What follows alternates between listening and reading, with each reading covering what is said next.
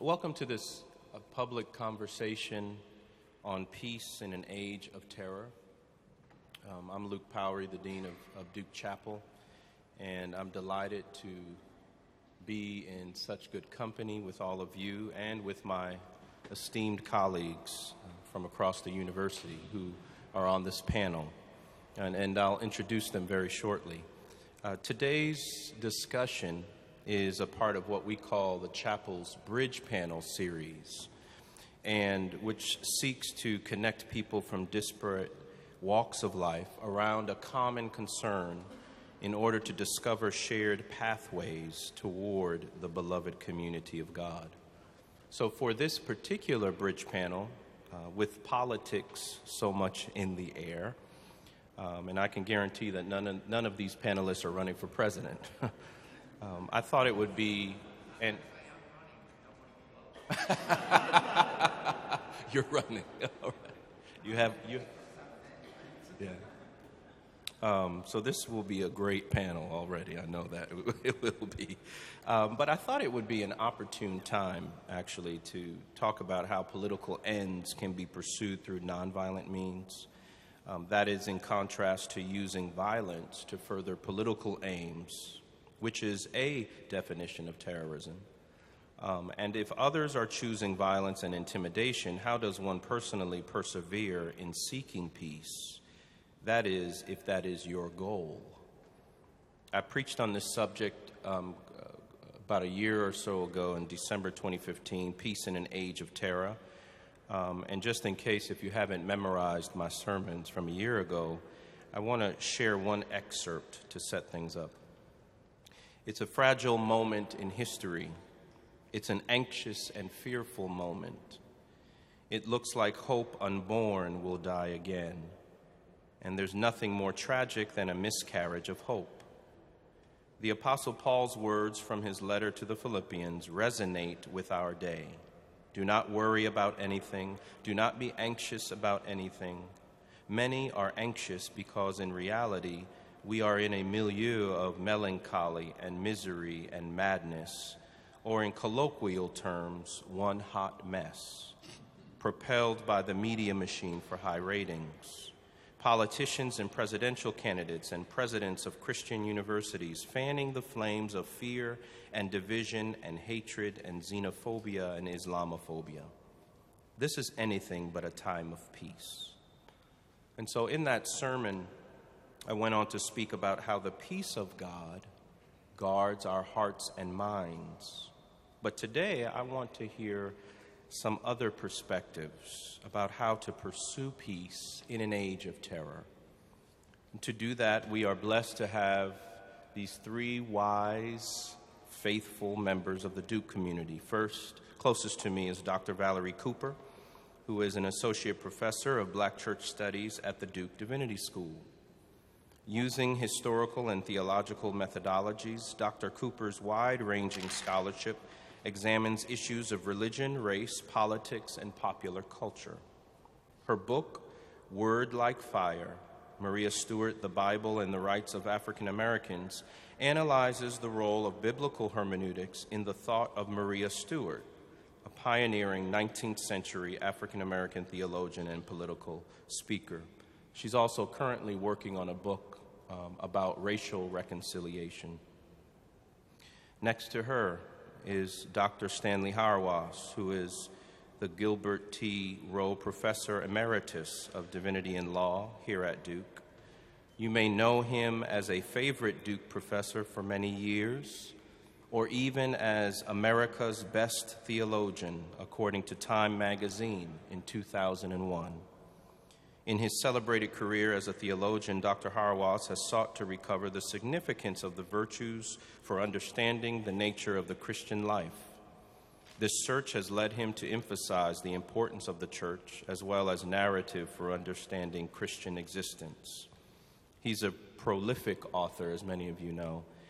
His book, A Community of Character Toward a Constructive Christian Social Ethic, was selected as one of the one hundred most important books on religion of the twentieth century. And he recently authored The Work of Theology by Erdman's Press in two thousand fifteen.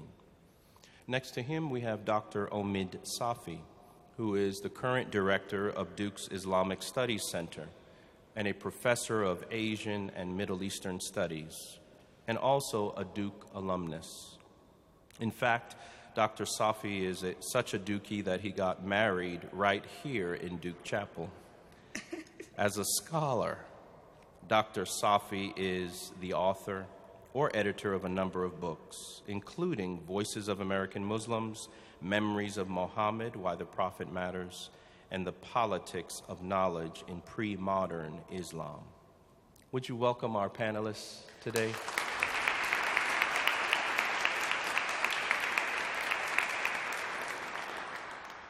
Let me just explain briefly how this will work. I have a couple of questions for the panelists, but as we are talking, I invite you, the audience, to write a question on the note cards provided. Hopefully each of you has a note card. If you don't have a note card or pen, just raise your hand and Andy Ray will help you out. Oh, okay, Andy's right next to you. And, and so we're going to provide some time for questions from the audience uh, to the panel uh, near the, near the end of our time. So let's just jump right in. Um, the, the, the first question I'd like to pose to all of you, and then we will see where this goes. um, because I don't assume that we all have the same understanding of what we mean by peace and even the word terror. Um, so I'd like to begin, and anyone can start, is how do you define peace and how do you define terror? Well, I'll begin by saying that I don't define. Definitions tend to be too essentialistic. I think that you can describe certain kinds of violence hmm. uh, through exemplification, and then analogically you discover how violence that you identified, that you were pretty sure about, has implications for how you discover violences that you hadn't really known about. Um, I always think starting with killing someone's not a bad place to start in terms of what violence is, mm. and that that has to do with war, of course. And then I think that one of the uh, great challenges today is to know what war is. Some of the most fateful words that were uttered was George Bush's statement the day after September the eleventh that we were at war. We gave bin Laden everything he wanted, namely, after that, he wasn't a murderer, he was a warrior. So one of the most important things about peace is getting your language right. And that's not easily done because the descriptions that are out there um, confuse our ability to locate what peace might look like. I think peace is a panel like this. We're not ready to kill one another. So we, so we have, no, right, so we have to argue. Mm. Argument is a very good thing to have, con I mean, peace is not the absence of conflict. Mm-hmm. Good communities are conflictual in the hopes that they can have the kinds of arguments necessary to come to common agreements short of killing one another. And that's a great achievement. Can I pick up there? Sure. Um, so I would say that uh, I would agree with you that peace is not just the absence of terror, but also the presence of justice. And I think that the point that you made, that it is possible to think differently about both peace and terror, depending on your, your subjectivity, your social location. Um, and so I was thinking very um, politically in this campaign season about what peace is, and my definition would be life, liberty, and the pursuit of happiness, uh, domestic tranquility. uh, not a definition, but a description, um, and free and just access to the means of survival. That is, I'm acknowledging that to prevent people from having what they need to thrive and to flourish is also a kind of violence, is also a kind of terror. Um, locking people into places where they will be subjected to um, hatred or horror, ghettoizing people, is a kind of violence. I think that too often we only notice certain violences, but not other violences. Um, for example, America has a, a, a very long and hard history of domestic terrorism.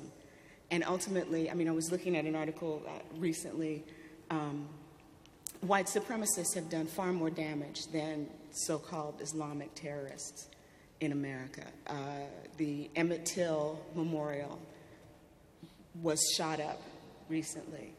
Um, they recently found what they think is Nat Turner's skull because Americans kept souvenirs of lynchings, um, including pieces of human beings.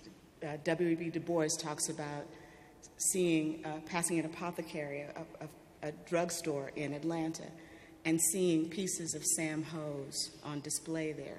Hose had just been lynched in Atlanta. Um, and it interrupted his academic work. How could he talk about uh, the Atlanta Negro, which was the project he was working on, if the Atlanta Negro was on display in a drugstore? And so I, I, want to, I want us to expand our ideas about what, what terror is, and to think about, so that I want to contextualize terror as part of what, for example, the Black Lives Matter movement is responding to, part of what the Civil Rights Movement was responding to. Um, so I'll leave it there. Um, so I think if we are going to start with a notion that a genuine peace is something that is much more than merely the absence of conflict, um, but that it actually requires the presence of justice. That there can be a kind of false peace, which is accomplished through heavy-handed establishment of one certain presidential candidate's favorite two words, law and order. Right? A strategy that we have heard going back to the sixties and seventies. That is not real peace. That is not a peace that is rooted in the presence of the source of peace, being the Almighty. But if we're also going to talk about peace and justice, I think there's another word that I want to introduce into that discussion, and a word that, like peace, we are likely to misunderstand and abuse these days, and that's the word love. Love is a word that nowadays we tend to want to relegate it and exile it to a purely privatized realm. And of all the different rainbow shades of love, we tend to want to restrict it to a rather romantic sense, maybe even a sexual sense between a man and a woman.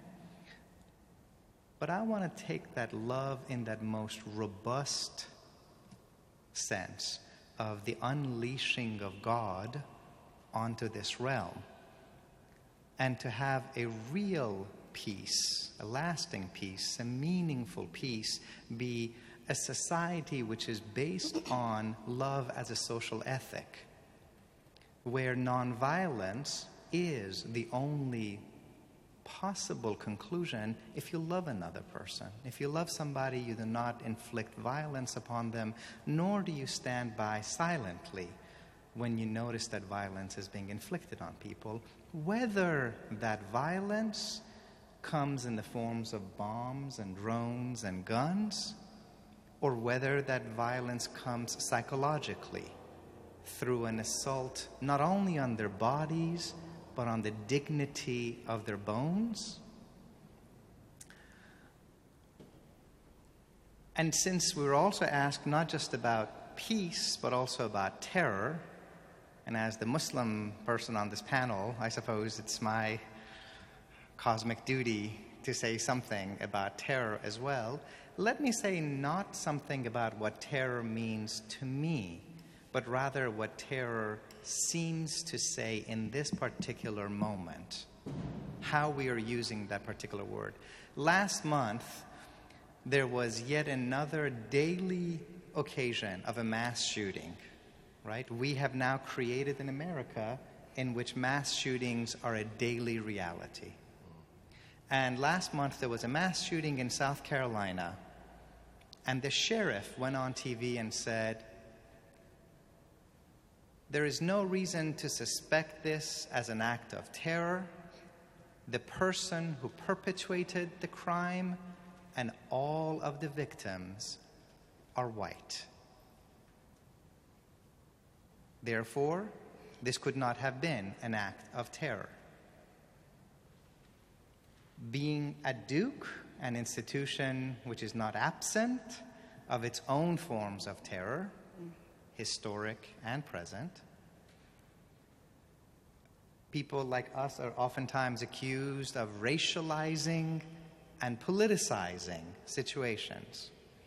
I think instead what we would say is that we live in a world where lines of race, class, national privilege, sexual orientation, physical ability, gender, and religion shape the reality of our lives. And in today's world, far too often, we evaluate this powerful word terror, which can be used to justify and legitimize almost anything, not on the basis of the action itself, but rather by the skin color and the professed faith of the person committing the action. And that is simply not good enough. Mm. I really like your bringing up love. um, Iris Murdoch always had the view that love is the nonviolent apprehension of the other as other. And usually when we say, "I love you," we mean, "You fit nicely into my ego desires," uh, which, um, uh, which uh, is a kind of violence in itself. And indeed, one of the one of the places that I would think would be ripe um, uh, for investigations of violence is the behavior between male and female undergraduates in terms of dating. Have mercy. Mm-hmm. Yeah. I mean, "I love you" can be an extraordinarily manipulative claim, uh, when basically what it means is, "I want to use you for my own interest." So if love can be, um, as we're hearing from these multivocal perspectives, a form of terror in a way, even as we think about relationality, um, can peace also be a form of Absolutely. terror?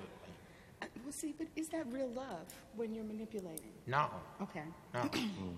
Not, and nor real peace, right?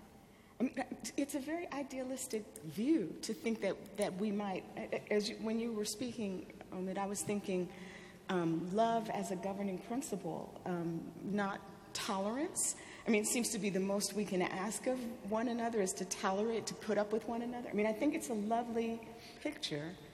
Um, is it hopelessly idealistic? You know, being named Omid, uh, a word that in many languages means hope, uh, I couldn't be me and not be hopeful. Um, I think there's a reason why when Reverend Barber was preaching here about being prisoners of hope, that moved the hearts of not only the Christians in the audience, but also this Muslim boy.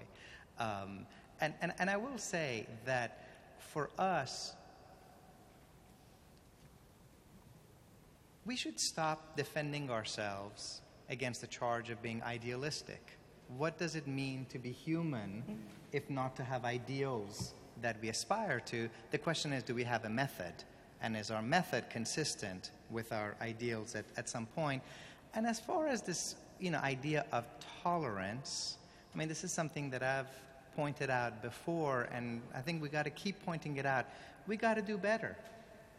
We got to do better than an ethic, whether at a university, a city of Durham, North Carolina, United States, or the world community.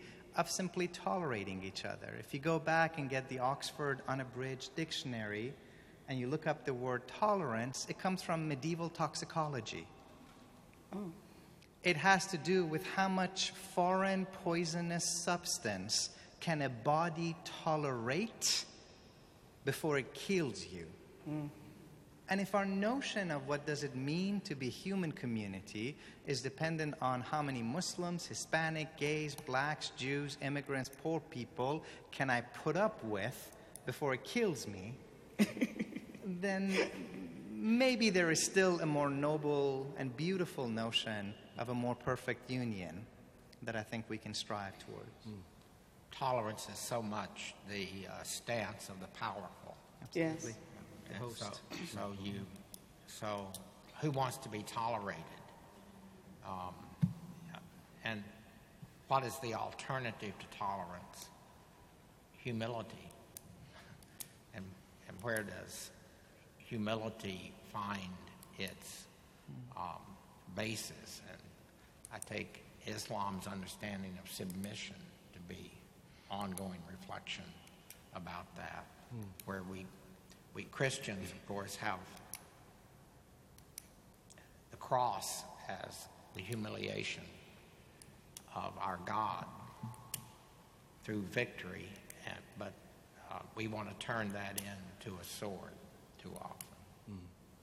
I mean, thinking about Islam and Christianity, um, what could you all say some more about what resources, religious, theological, spiritual, Um, do you draw on from your various perspectives and traditions um, toward seeking peace? I mean, where, where is this grounded for you, thinking so, about this? It seems to me that we've crossed from definitions or descriptions of peace to actually the work of peacemaking, mm-hmm. right?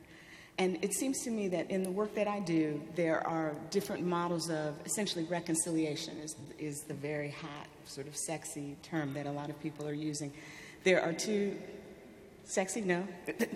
Not right. Really. Uh, got a really visceral reaction on that one. Okay. Um, but there are two models of reconciliation. One is sort of a forgive and forget, kind of can't we all just get along? Um, and the other, I think, is real peacemaking that requires uh, the precursor of justice making. Um, ide- the idea that uh, you are not only... someone is repenting, but someone is taking up his or her cross. Um, the idea that the first shall be last and the last first. So um, the idea that I looked at was um, Jesus and Zacchaeus in Luke nineteen, one through ten, where there's this short tax collector up in the tree. I love that story because it's the short guy. And um, he gets noticed by Jesus and he's invited to lunch. And, and um, as part of his relationship with Jesus, he realizes he needs to correct his relationship with the people that he's cheated because he was a tax collector. And so he's not only repenting, but he is also making restitution, right? Um, if you go to the altar and you realize that your brother has something against you, leave your gift, go get right with your brother. And so I think that there's a more difficult, more gritty, but more um, theologically authentic idea about peacemaking. That's reconciliation. That's going to cost us something, right? Now, we, I think Americans, we love talking about reconciliation, and we love thinking about reconciliation, and we love imagining it, and we'll have diversity panels, and our panels will be diverse. But I mean, in terms of doing this real work that requires some people to give up some of their privilege and some people to take up some of that privilege, and for some of the first to be last, and for some of that um, which has been stolen to be returned. Um, is going to require a really a radical rethinking um, and reappropriation. And I'm not sure that we're ready to go there, but I think if we're not, if we never get to that point, we, w- we will have difficulty maintaining um, this as a civil and civic space. Um, I think that our democracy is really going to require, and continues to require, um, increasing amounts of justice. And that's not really a conversation we're actually having yet. Um, except for a few places like this.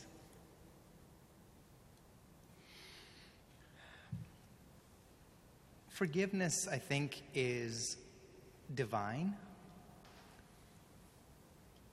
it is one of those divine qualities that I think each of us uh, is struggling and failing every single day to embody in our own lives and our own relationships. Forgiveness also is rooted in a kind of power.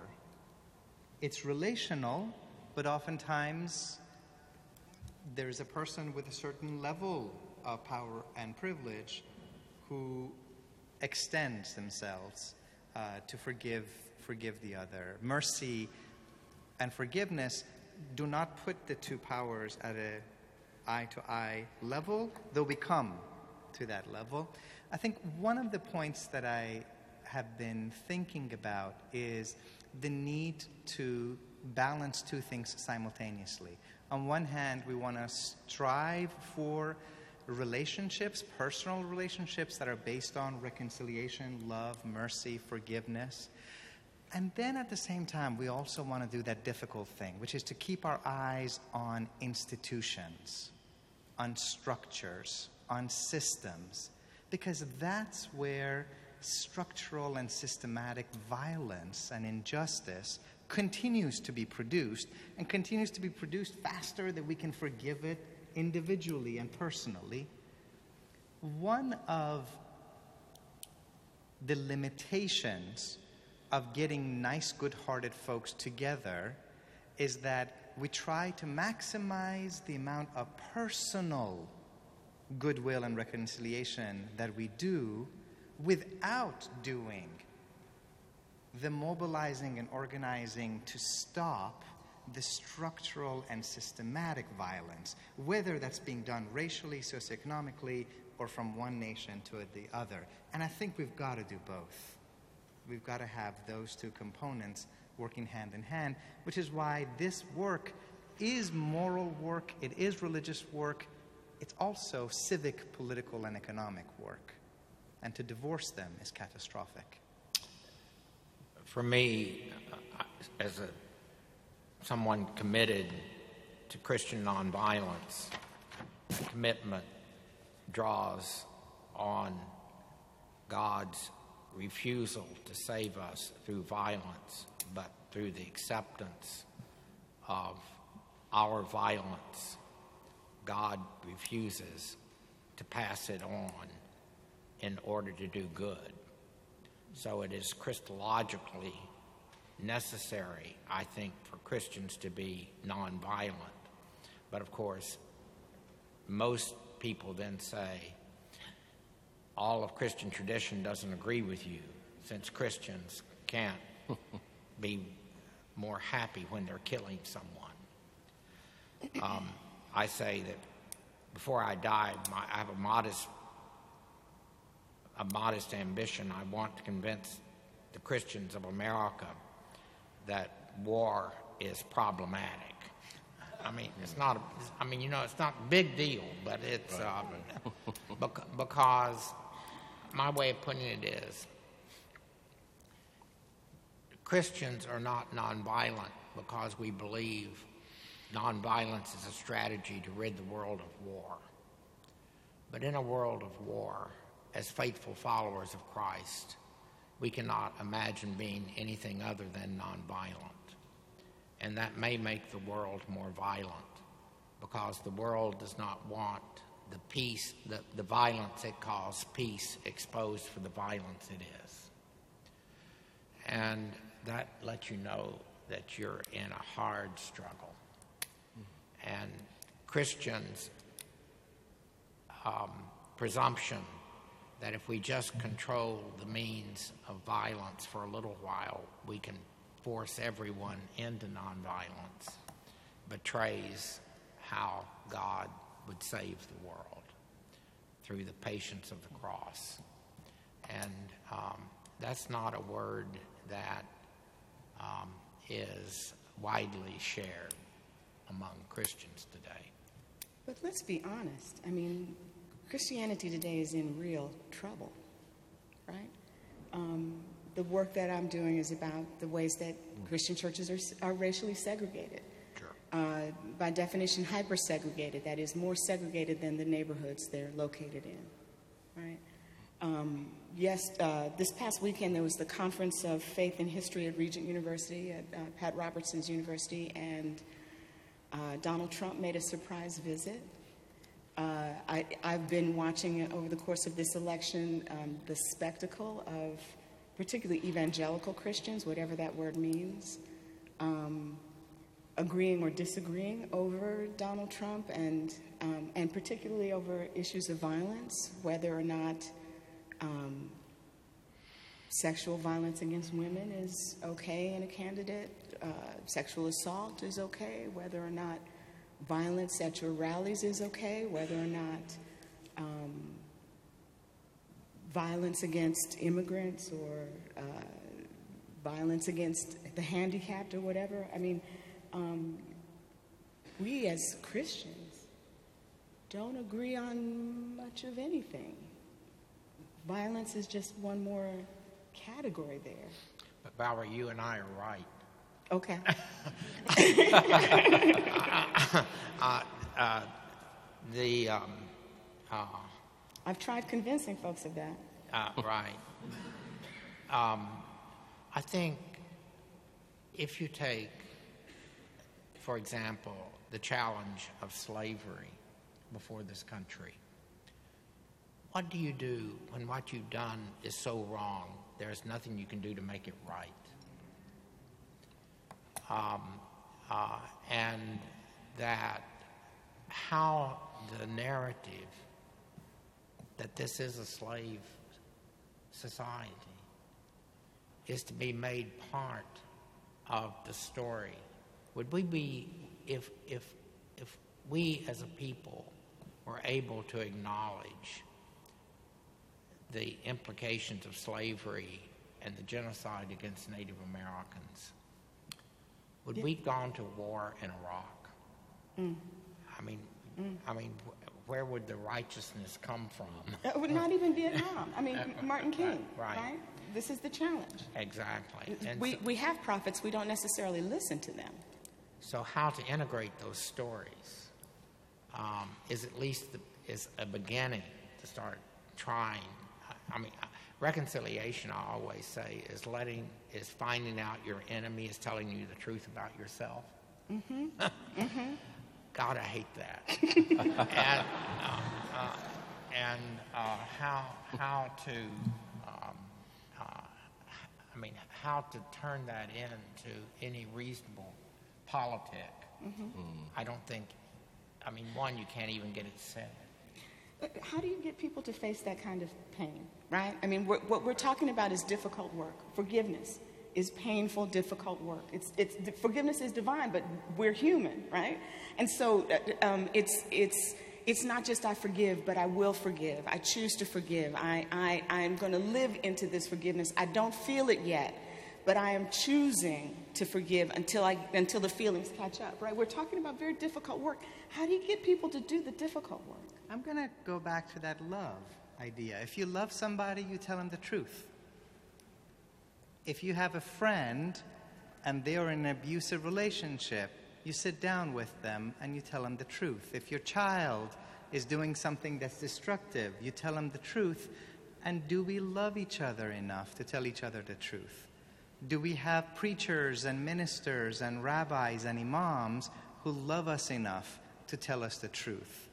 And do we have people who love us enough in the name of God to sit down with us and say, as a nation, we are in a deep state of moral crisis. We are trying to choose between people who are telling us that they're going to make us great again, and the other one says, no, no, we're not going to make us great again because we've always been great. Well, a nation that's great doesn't have twenty percent of its babies living in poverty. That's right. A nation that's great doesn't have forty percent of its African American and Hispanic and Native American children living in poverty.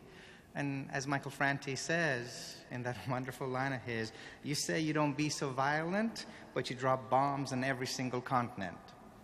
Right? A nation that's great, when greatness is not measured by the size of our military, but by the extent of our generosity and kindness and tenderness, would not have dropped twenty-three thousand bombs on Muslim countries in two thousand fifteen alone.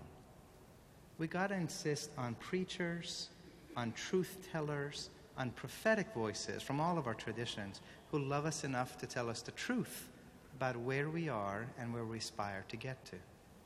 My, um,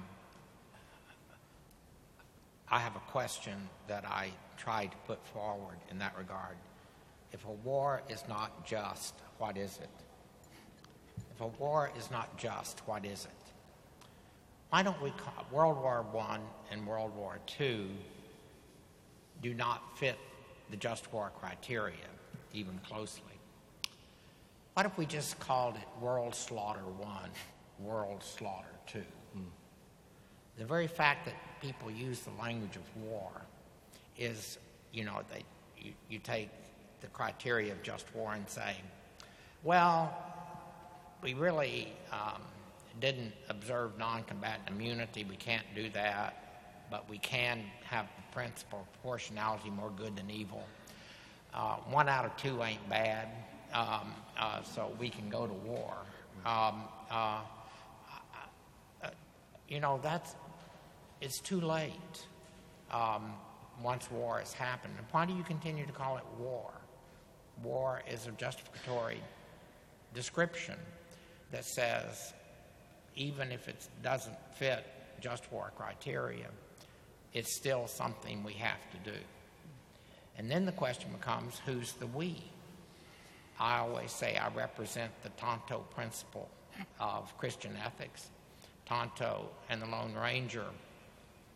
And I understand some of the some of you here may not know who the Lone Ranger was. Mm-hmm. Tonto and the Lone Ranger were surrounded by twenty thousand Dakota um, uh, up in the Pacific Northwest, and the Lone Ranger looked over to Tonto and said, "This looks pretty tough, Tonto. What do you think we ought to do?" And he said, "What do you mean, we, white man?" Now, mm. now, who the we is and how you locate the we, um, it makes a lot of difference for the kind of argument you're going to make. What do you mean we must we must oppose naked aggression wherever it occurs around the world? I mean, um, how does how do you live that, Stanley? I don't know. Okay. I, I think it it's hard. Mm-hmm. Um, I, I, mean, I mean, going out of this chapel today, right, what would be your, your first step? To do, to try to be willing to hear the truth from a friend, just like you say. Okay. Mm. Um, I, I think, I mean, the hardest, the greatest challenge to people committed to nonviolence, and God knows what that means in terms of, is... You, the civil rights movement looked like... Right. So, operationalizing that. It was, but you may, as someone committed to nonviolence, have to watch the innocent suffer for your conviction. And that's painful, too. Oh, it's it's a deep, deep pain mm. that someone else may have to suffer for your conviction because you can't use violence. And but what that does is it makes you imaginative to think about what kind of alternatives there might be. And of course, that's what Martin Luther King did. Martin Luther King always insisted that you respected the enemy. And, and you could call that a form of love that he embodied. Uh, I mean... I think he did. Oh, absolutely. He did. Oh, he did. And it, I mean, it, it was remarkable. That's right. Remarkable. I mean, he was receiving pressure from all sides. Right. Internally to the... That's right, that's right. If I can jump in on, I have two more questions that I want to be sure, and, and that hope will end on a more hopeful note, perhaps. Um, but the first is telling the truth. I mean, what would you say, so answer this truthfully as you have been with the other questions. What are, or what is, the biggest threat to peace today? I mean, from your perspective, what's what what's the biggest threat? I think that we've been afraid to call out evil. Um, I look, so I'm I'm a political junkie, and I, I um, constantly am looking online and reading, and um, I am horrified by the rise of the alt-right and white supremacist rhetoric as normalized. Um, I am horrified by conversations that suggest that um, gendered violence is just boy talk or locker room talk. Um, I think that I, I am horrified when people who call themselves Christians, and particularly Christian leaders, downplay the violence of those sorts of interventions for political gain or for some other reason. So I think that I'm I'm I'm concerned. I was reading an article about the um, the consequences of truth telling on the internet and how trolling has become so violent. And I um, remember that a colleague of mine at the Divinity School received a very specific, very frightening death threat to her Duke Divinity School office because she had said something about Donald Trump. And um, and the Divinity School did not necessarily know how to respond to this kind of violence. So I think that we are not being honest about the threats because they, in some situations, because they don't impact us personally. It's possible to ignore that threat or to think differently about it. Um, we're not telling the truth. We're not being honest about how violent a society we are. Um, and we want to look elsewhere for for the villains as opposed to in the mirror. Hmm. Stan or, or Omid? Or? Well, I, I think lies are the breeding ground of violence. And uh, getting at truth is not an easy matter. And um, how is this a democracy? Well, I think that's worth a lot of discussion. Uh, it looks like to me money rules. Oligarchy. Mm. Uh, Uh, and um, I'm not at all sure. I ask all I ask all my friends, do they know anyone that's voting for Trump? None of my friends know anyone that's voting for Trump. I don't. And who in the hell are those people? It reminds you there must be two Americas. That's right. And and, um, and we have no contact. No, we have no contact, and that. I mean, that's something we need to tell ourselves and confront. What happened that poor white males have no story that will provide them with a sense of dignity that will stop the violence that is inherent in their self? Except that it's somebody else's fault. It's somebody else's fault. That's the story that's unifying them. And it's not just poor white men, it's also angry poor white men. It's an angry, an anger wealthy that, white men. That's right. And it's an anger that is deliberately manufactured. Um, you know, many of us are old enough to remember when Al Gore invented the internet.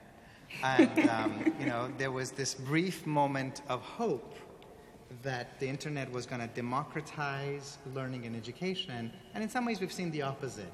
We're now more siloed off than ever, and I'm going to run off to Amy Goodman and Democracy Now!, and somebody else is just going to listen to C N N and somebody else to Fox News with little contact aside from, you know, flaming each other on Twitter and the YouTube comment section. As far as, very briefly, as far as the what I see as the biggest threat, um, and it's not a particularly sexy or nice word, empire. Empire for me. The Brits and the French embraced that word empire like it was a security blanket. They broadcast their pride at being the British Empire and the French Empire. We as Americans are more of an empire than they ever were. We don't even know how many military bases we have around the world. There is no official number. It's at least two hundred, could be as high as eight hundred. And the key point is not just that this is about inflicting violence primarily on brown bodies over there, but it's also because we live in a globalized world, over here and over there are intimately connected. Sure. So now the tear gas that is used in Ferguson is the same tear gas that is used in Gaza. Now the police force from Ferguson, N Y P D, L A P D are sent to the Middle East for counterterrorism training.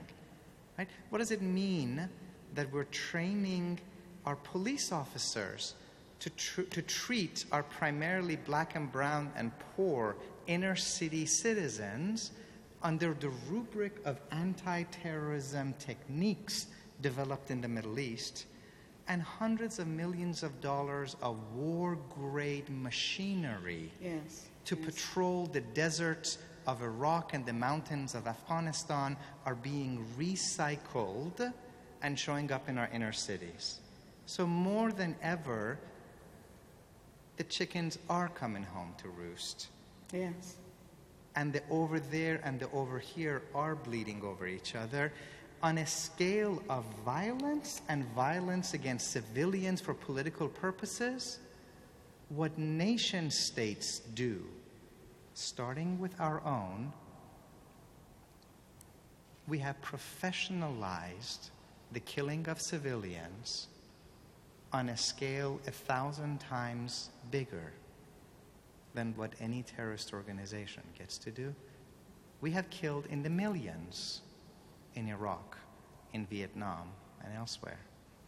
And it's just way past time, for the sake of God and for the sake of love and justice, to have an open and honest conversation about it. I think all of you have given us a sense, have been very truthful with the statistics or the realities on the ground, the honesty that's required.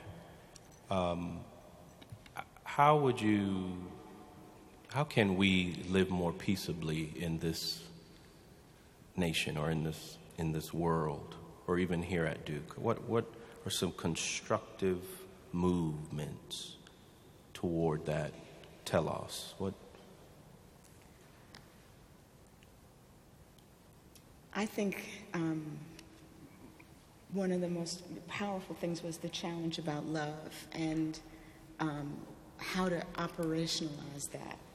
So um, it is about, I think, reaching out to people. Um, so there's there's there's inner peace, and then there's peace with one another. Um, and I think ultimately that the resources of my faith encourage me to develop inner peace by keeping short accounts between me and God. That is, you know, in my devotional time, working it out, um, addressing issues as they arise, being honest with God about where I am and how I'm doing. But then also keeping short accounts with one another, right? Um, taking the time to to talk to people, to um, to have lunch, to um, to worship together. Uh, the, the challenges in in our very, very busy lives and schedules, the difficulties of, of taking that time. And yet one of the wonderful things that, I, one of the things I really love about Jesus was his ability to be amazingly present with people. When everyone is pulling on him and there's a, you know, there's a crowd and he says, somebody touched me. And the disciples are like, Jesus, it's a crowd. Everyone's touching you.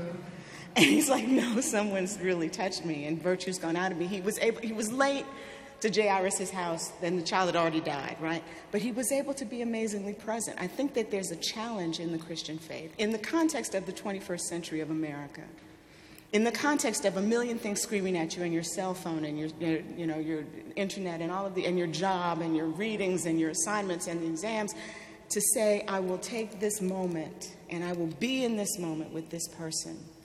And I will see who this person is, and I will be honest with this person. I will make an authentic human connection. I think that that's really the challenge. And that's an ongoing challenge, because you're constantly being um, pulled and pushed in a million different directions. But the, the willingness to say, I'm going to sacrifice some of my time, I think is a really, empower- a really powerful um, way of modeling the life of Jesus. He was constantly giving of himself to other people. And I think that, for me, that's something that I constantly am challenging myself with. I think, very quickly, to hope to convince Christians that to be a Christian and American is not the same thing.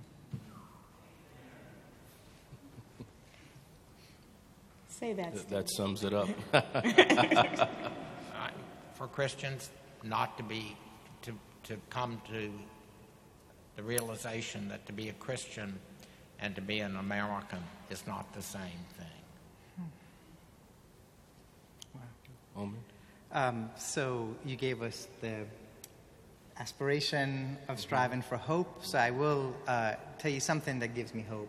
Uh, and I have the great privilege of working with young folk uh, almost every single day. Uh, they are flawed and beautiful and messed up and hopeful. And here's one of the things that gives me hope by working with young people. This might be the first generation that I have seen of not just individuals, but a whole collective of people who give a damn, mm. who are deeply concerned about human beings on the other side of the planet to whom they are not related racially, linguistically, nationally, or religiously, but by the virtue of being human. Right? That gives me hope, because I remember that when Martin King is getting towards the end of his life, right? Not the I Have a Dream Martin, but the Riverside Martin. That's right. The Poor People's Campaign Martin, that he goes to Memphis mm. for the sanitation workers. That's right. And he reverses the Good Samaritan story, which is what I see the young folks today doing. They're no longer asking the question, if I go to Jordan to work with Syrian refugees, what will happen to me? Instead, they're asking the question, if I do not go to Jordan mm. and work with the Syrian refugees, what will happen to them? Mm. That is the question of people who realize there's no way for us to be authentically and truly human without humanity being something that is shared among us. It's that great African Ubuntu tradition, that Islamic virtue of being an insan, a real human being, and that deeply beautiful Christian virtue that I cannot be who I ought to be until you become everything that you ought to be. Mm, thank you. We have some questions that have been given to me, and because of time, we probably will not get to all of these, but the panelists will be here for a little bit after the official part of the, the panel if you want to engage them um, in a, a bit more of conversation. One question here, and anyone feel free to um, answer. What does it look like to love terrorists?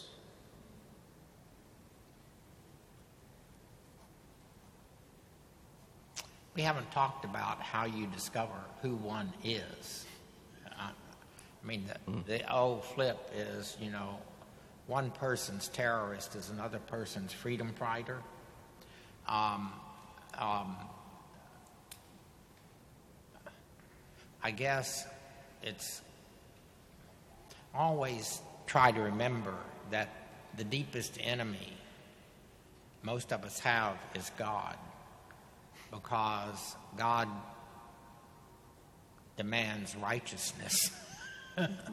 And uh, so it would be a little like learning to love God, to, to learn to love a terrorist. And what that does is um, mean that you have to really listen.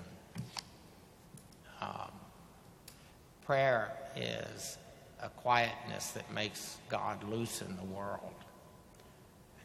So I would think that prayer would be one of the ways that one might begin to approach someone that you think is a terrorist.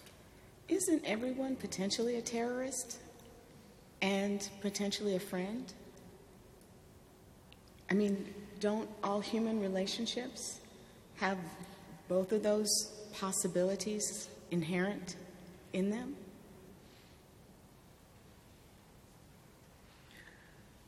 Um, l- let me invoke uh, the Riverside Church speech again. And one of the most extraordinary things that Martin King said in that talk as a Christian minister, and I'm not a Christian, but I can be moved by Christian teachings, is when he said to his political critics, do they not realize that the Father also sent his Son to die for the Viet Cong? Mm-hmm. Now, you don't have to be Christian to understand a greater sense of a divine love that spills over until it washes over all of us, including people that we have at the moment categorized as terrorists. Um, the question of method, again, is key for me. I can empathize and sympathize with anyone's aspiration for freedom and self-determination. It's how you go about achieving that, and whether in your attempt to achieve self-determination, you deem another human being unworthy of That's the right. right to live. And at that moment, I might love you, but we're going to part ways. And I think the last part of it for me is to keep pushing beyond the question of every terrorist is another person's freedom fighter, and to ask the question, who among us upholds the dignity and sanctity of each other's lives? And if we have, and every single one of us sitting in this room has blood on our hands, because I am and I remain, and I know my friends here are, morally opposed to this war and to every war, and yet my tax dollars in the thousands have made it possible for bombs to drop on innocent people around the world. If I can't stop it politically, then this is the very bare minimum that I can do. See, I, I, I think that using the term terrorist becomes a way of othering people to the extreme, that they, then we say that they're outside of God's, the possibility of God's grace, the possibility of relationship. And I think that we need to be careful with any term that we can use to put someone outside of the reach of God's grace or the possibility of relationship. Yeah, I mean, what you you confront the anomaly that people think that state-sponsored violence can be called war and not terrorism, but non-state-sponsored yep. violence exactly. can be called terrorism. So when Israel bombs Lebanon through using fighter pilots, and that's called war. But when the P L O blows up a bus, that's called terrorism. Why?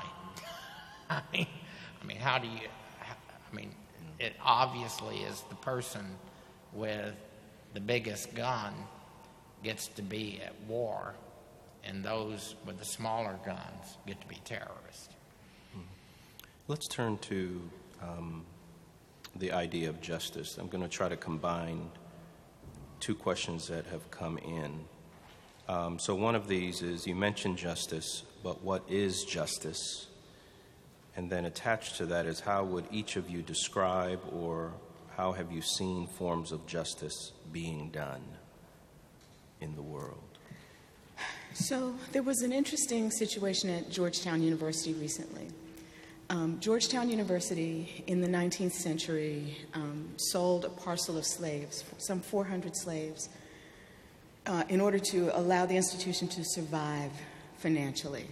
Um, there have been a lot of universities that have been acknowledging their their historic involvement with slavery, the Ivies, um, University of Virginia acknowledging that it owned slaves corporately, uh, perhaps that it had received as part of Thomas Jefferson's um, uh, estate because he died in debt. Um, so Georgetown had these these um, slave people, and some of the historians there began to track them to find out what had become of those people whose lives were sold to save the institution. And one of the things that Georgetown decided was to give the descendants of those four hundred slaves access to Georgetown as though they were alumni, as though, I mean, as though they were the children of alumni, that is, that they were legacies. To me, that's the beginning of justice. Now, I think if um, those kids also get tuition free at Georgetown, in addition to preferential admission, that's justice, right? That the is, Jesuits did this, makes them, it makes you almost believe in God. Almost. No, I think it is a wonderful story, but because it, it, it is, it is, Georgetown was using its institutional power to tell the story of these, these black people whose lives were lost. And it's reaching out to the African-American community and specifically saying, this is your story, and reaching out to the descendants of people who were the, who received the injustice. So then to me, justice is about making right things that are not right, making fair things that are not fair. Um, and I think that uh, the, the Georgetown circumstance, if they uh, get some, tu- some tuition money to go with it, will begin to look like reparations in a very targeted and specific way that I think establishes justice for a specific group of former slaves and their descendants. Anybody else want to? The great figure that ought to be mentioned in terms of that question is Reinhold Niebuhr. And Reinhold Niebuhr was a great Christian theologian, ethicist, who argued that if you, if you want relative peace, you better be ready to kill someone, because you do not live in a world in which you get to choose between violence and nonviolence. You live in a world of deep conflict in which, if you want relative peace, he said above the State Department door should be written, when in doubt, kill as few as possible. That's, that's called realism. And uh, it is a very powerful position that presupposes that the kind of justice achievable in this world is justice that rides on the back of coercion. Um, there's much to be said descriptively for that position. You just can't agree with it if you're a follower of Jesus. Omid, do you want to? Um, this is not a theological statement. It's just something that um, comes to me as a parent. I think before I'm a scholar, before I'm an activist, before I work eighteen hours a day for this tyrannical institution that I love, um, I am a father. That is what shapes me and who I am as a human being, and as a parent who loves my babies, I don't know how anybody can sanction violence. Uh, I've traveled to around forty countries in this world, and everywhere that I've sat down and eaten and prayed with and spoken with other babas and mamas, other papas and annas. Every parent that I know wants the same thing that I do for my babies. They want food in their belly, they want a roof over their head, they want dignity in their bones, and they want them to marry someone exactly like them. Right? That's it. That's the only true universal that I know. And for me, part of this path of love and nonviolence is to simply recognize that other people love their babies every bit as much as we love our own. And we wouldn't want to do to other people babies what we wouldn't want them to do to ours. Mm. Sounds remarkably like mm-hmm. do unto others. Mm. Let me give you two questions as sort of a, they're not really connected, so you can dive in on whichever one you want as a way to close our time um, today. So the first one is, What do you do when what you've done wrong can't be made right? Who is the you, if plural, and if we are talking about community? How do we talk about you, and, and how is that constituted?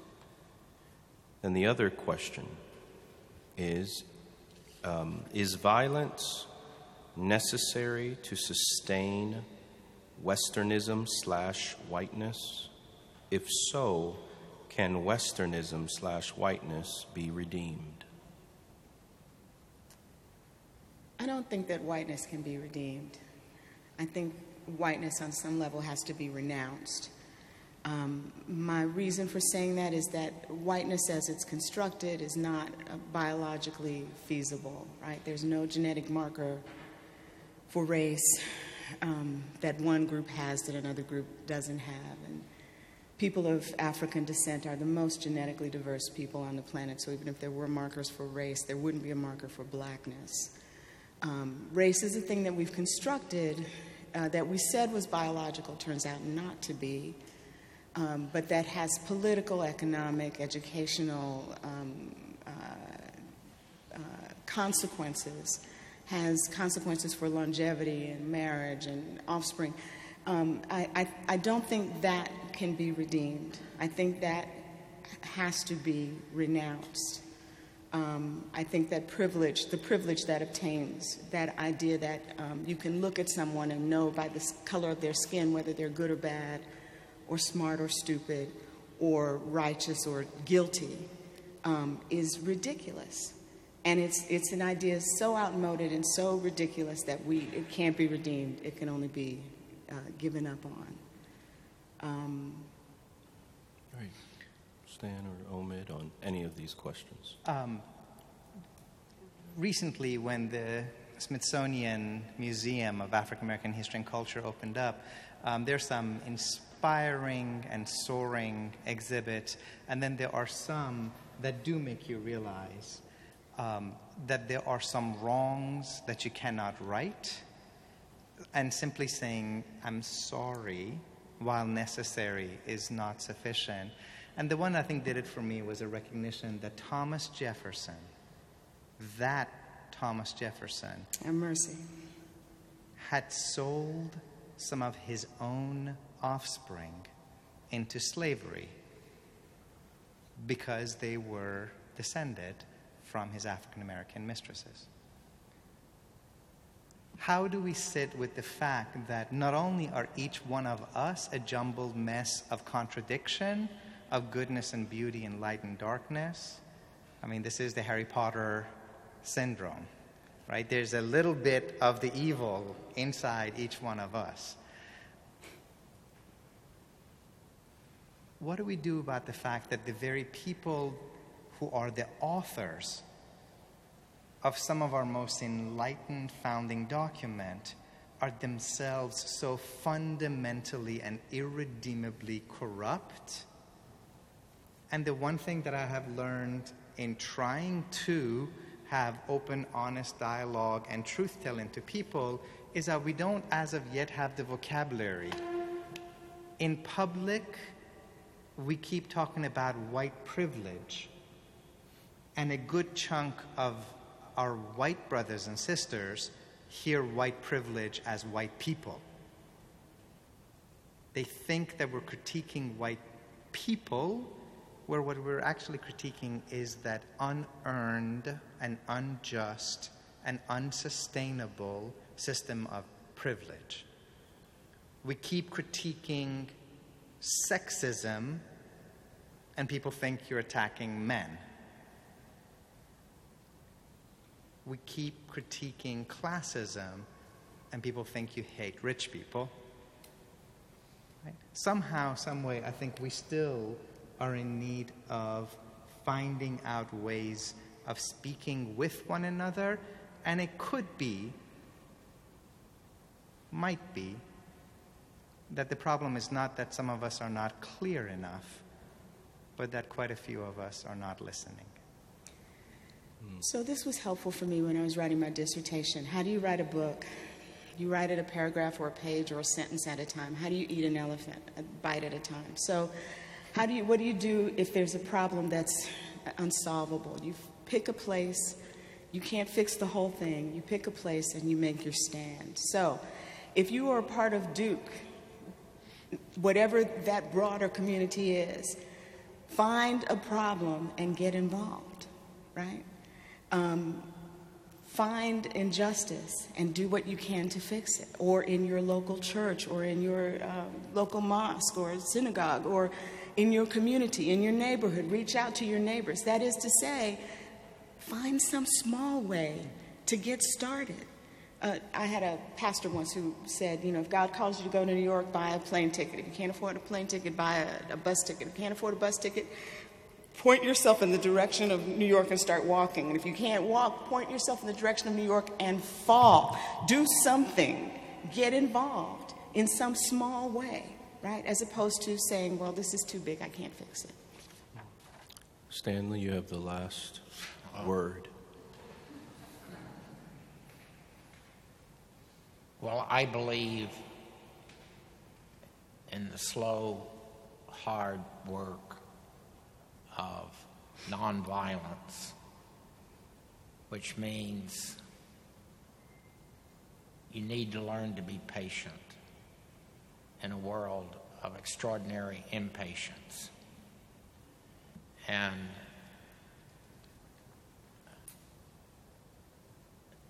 I'd like to think that that's a way of naming teaching over the last forty years, because teaching is sure as hell slow, hard work. And you rarely see, you, you do see, yes, you, you do, do see, see um, difference, but mm-hmm. I think how to resist the impatience of the world is such a hard task, but you've got to start somewhere. Can we thank all of our panelists for their time and insight?